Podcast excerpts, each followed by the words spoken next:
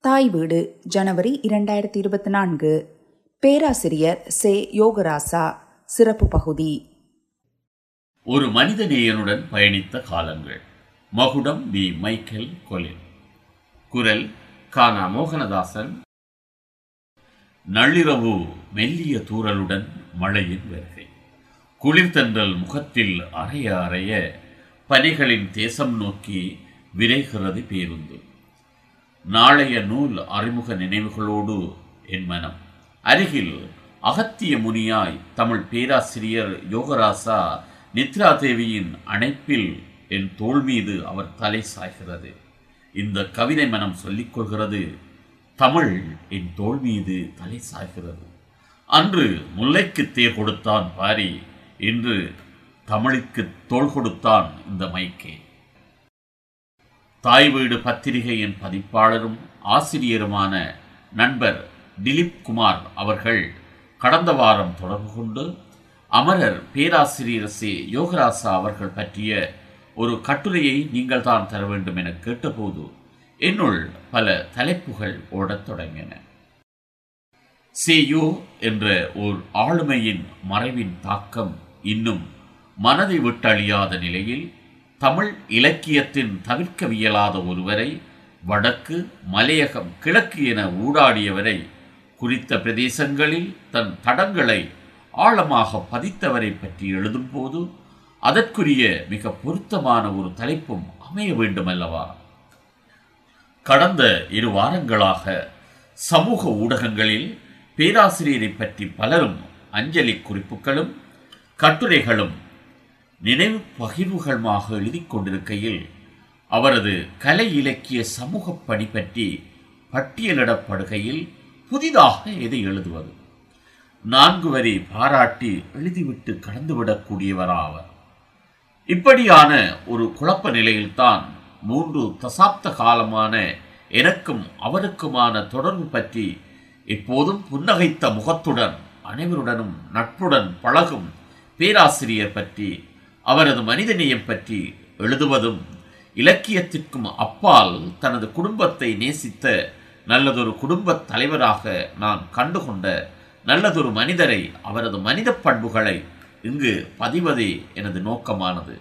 அதனால் இந்த குறிப்புக்கு நான் வைத்த தலைப்பு ஒரு மனிதநேயனுடன் பயணித்த காலங்கள். இந்த தலைப்பிற்கு அடிப்படையான ஒரு காரணமும் இருந்தது. பலமுறை பல இடங்களுக்கு நூல் வெளியீடு மற்றும் இலக்கிய நிகழ்வுகளுக்கு நானும் பேராசிரியரும் பேருந்திலும் எனது மோட்டார் சைக்கிளிலும் சென்றிருந்தாலும் இருபத்தி நான்கு பத்து ரெண்டாயிரத்தி பதினெட்டு அன்று எனது பரசுராம பூமி சிறுகதை நூல் அறிமுக விழாவிற்கு நானும் பேராசிரியரும் யாழ்ப்பாணம் சென்ற பயணமே மிக தொலைதூர நீண்ட பயணமாகும்.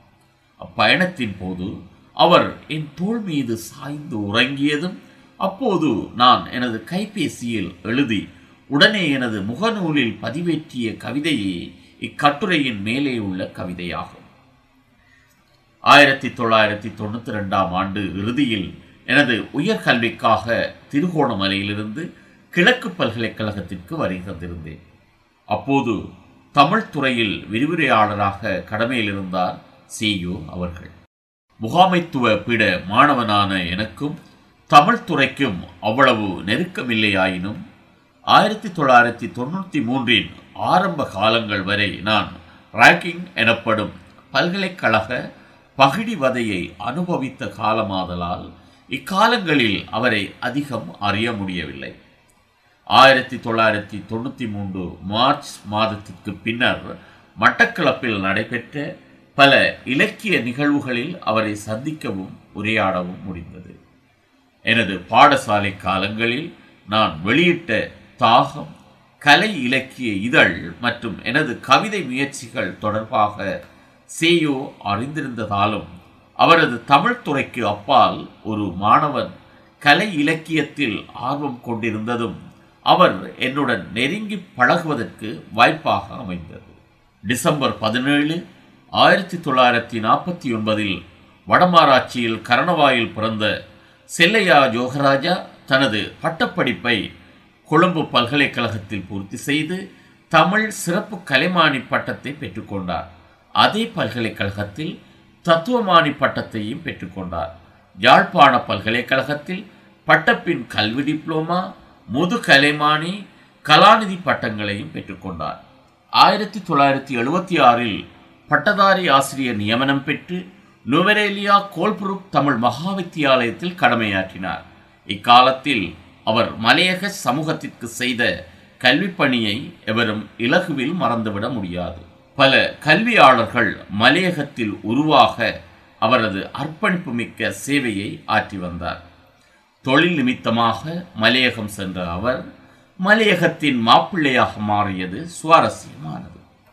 ஆயிரத்தி தொள்ளாயிரத்தி தொண்ணூற்றி ஓராம் ஆண்டு கிழக்கு பல்கலைக்கழகத்தில் மொழித்துறை விரிவுரையாளராக பணியில் இணைந்து கொண்ட அவர் சிரேஷ்ட விரிவுரையாளராக தரமுயர்ந்து இரண்டாயிரத்தி ஒன்பதில் பேராசிரியராக உயர்வு கண்டார்.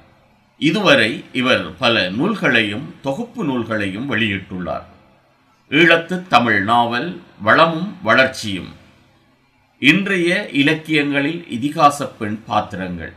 ஈழத்து நவீன கவிதை புதிய உள்ளடக்கங்கள் புதிய தரவுகள் புதிய போக்குகள். ஈழத்து முச்சந்தி இலக்கியம். ஈழத்து இலக்கியமும் இதழியலும். பண்டிதமணி சி. கணபதி பிள்ளை முதலிய நூல்களை இவர் ஆக்கி அளித்துள்ளார். இதில் ஈழத்து முச்சந்தி இலக்கியம் மகுடம் பதிப்பகத்தின் ஐந்தாவது வெளியீடாக வெளிவந்தது குறிப்பிடத்தக்கது.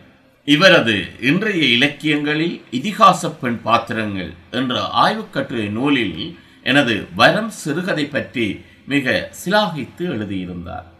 அகலிகை அக்கதையில் எடுக்கும் முடிவு இதுவரை அகலிகை தொடர்பாக வெளிவந்த மறுவாசிப்பு கதைகளில் மிகவும் மாறுபட்டதும் துணிச்சலானதுமான முடிவு என்பது அவரது கருத்தாக இருந்தது. எமக்கு இருவருக்கும் இலக்கிய ரீதியாக அதிக பிணைப்பு வருவதற்கு இச்சிறுகதை மிக முக்கியமானது. ஹௌதம சித்தார்த்தனை மறுவாசிப்பு செய்து நான் எழுதிய ஞானம் என்ற சிறுகதையும் எனது பரசுராம பூமி சிறுகதையும் அவருக்கு மிகவும் பிடித்தமானவை. பேராசிரியர் சி. யோகராசா பல தொகுப்பு முயற்சிகளிலும் ஆய்வு முயற்சிகளிலும் குறிப்பாக சிறுவர் இலக்கியம் தொடர்பாகவும் பல கட்டுரைகளை எழுதியுள்ளார். எனது மகுடம் காலாண்டு இதழிற்காக தமிழ் இதழியல் வரலாற்றில் முதன்முறையாக ஒரு பேராசிரியரை இன்னும் ஒரு பேராசிரியர் நேர்கண்ட மிக நீண்ட நேர்காணல். பேராசிரியர் சி. மௌனகுரு அவர்களை பேராசிரியர் சி. யோகராசா அவர்கள் நேர்கண்டு மகுடம் கலை இலக்கிய சமூக பண்பாட்டு காலாண்டுகளில் வெளியானது.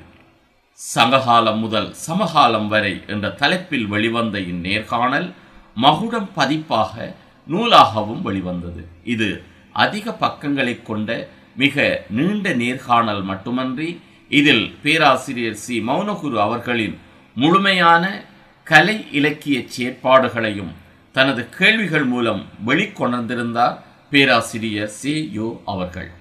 ரெண்டாயிரத்தி பன்னிரெண்டில் வெளிவரத் தொடங்கிய எனது மகுடம் கலை இலக்கிய சமூக பண்பாட்டு காலாண்டிதழின் ஆரம்ப இதழிலிருந்து பல காத்திரமான ஆய்வு ரீதியான கட்டுரைகளை எழுதி வந்தார் பேராசிரியர் செய்யோ அத்துடன் மகுடம் பதிப்பகம் மூலமாக வெளிவந்த எனது பரசுராம பூமி சிறுகதை தொகுப்பு இவனை சிலுவையில் அறையுங்கள் கவிதை நூல் வீணையடி நீ எனக்கு நாவல் என மூன்று நூல்களுக்கும் அணிந்துரை எழுதியதோடு எமது மகுடம் பதிப்பகம் மூலமாக வெளிவந்த நூல்களில் இருபத்தைந்திற்கும் மேற்பட்ட நூல்களுக்கு பேராசிரியர் சி. யோகராசா அவர்களே அணிந்துரை எழுதியுள்ளார்.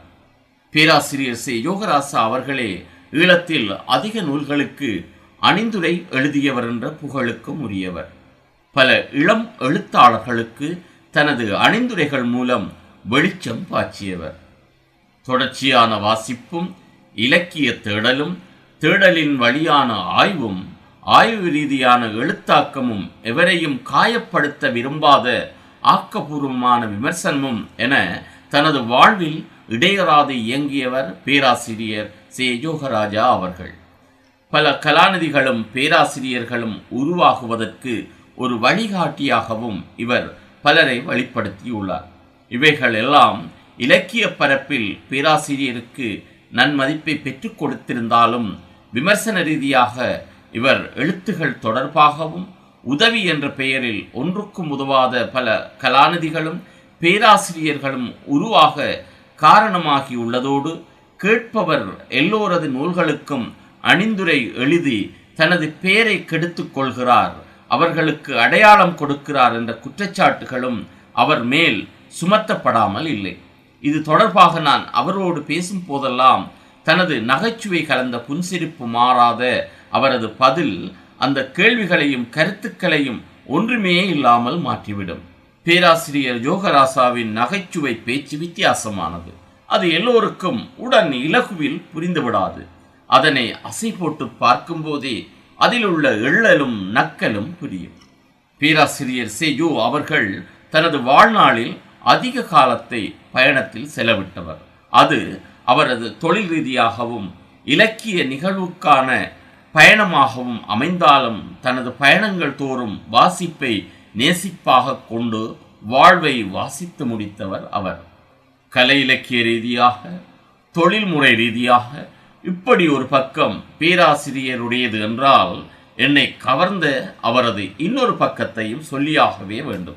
ஆயிரத்தி தொள்ளாயிரத்தி தொண்ணூத்தி ஆறில் ஏற்பட்ட ஒரு விபத்தின் காரணமாக அவரது துணைவியார் தனது வாழ்நாள் முழுமைக்கும் எழுந்து நடமாட முடியாது சக்கர நாற்காலியே துணை என்று மாறிவிட்ட நிலையில் பொறுப்புமிக்க ஒரு குடும்பத் தலைவராய் நேசிப்பு மிக்க அன்பான ஒரு கணவனாய் அவரது சகல தேவைகளையும் நிறைவேற்றி அதிகாலை நான்கு மணிக்கு எழுந்து அன்றைய நாளுக்கான வீட்டு வேலைகள் மற்றும் சமையல் வேலைகளை செய்து தனது மகளுக்கான பணிவிடைகளையும் செய்து தனது கடமைகளையும் செவ்வனே செய்து வந்த ஒரு மனிதநேயன் தனது குடும்ப பொறுப்புகளை ஒரு தொழிலும் தனது தொழில் ரீதியான கலை இலக்கிய செயற்பாடுகள் சார்ந்த பொறுப்புகளை இன்னொரு தொழிலும் சுமந்தாலும் தேனியைப் போலவும் எறும்பைப் போலவும் எப்போதும் தொடர்ச்சியாக இயங்கிக் கொண்டிருந்தவர் பேராசிரியர் சேயோ அவர்கள்.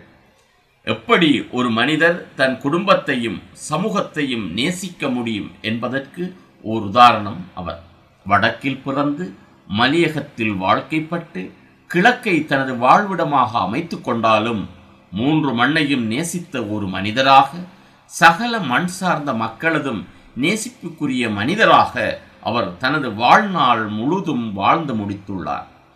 கலை இலக்கிய ரீதியில் ஒரு தகவல் களஞ்சியமாக இலக்கியம் தொடர்பாக எவருக்கு எந்த சந்தேகம் வந்தாலும் அதனை நிவர்த்தி செய்யக்கூடிய ஆற்றலுடன் இருந்தவர் சேயு அவர்கள்.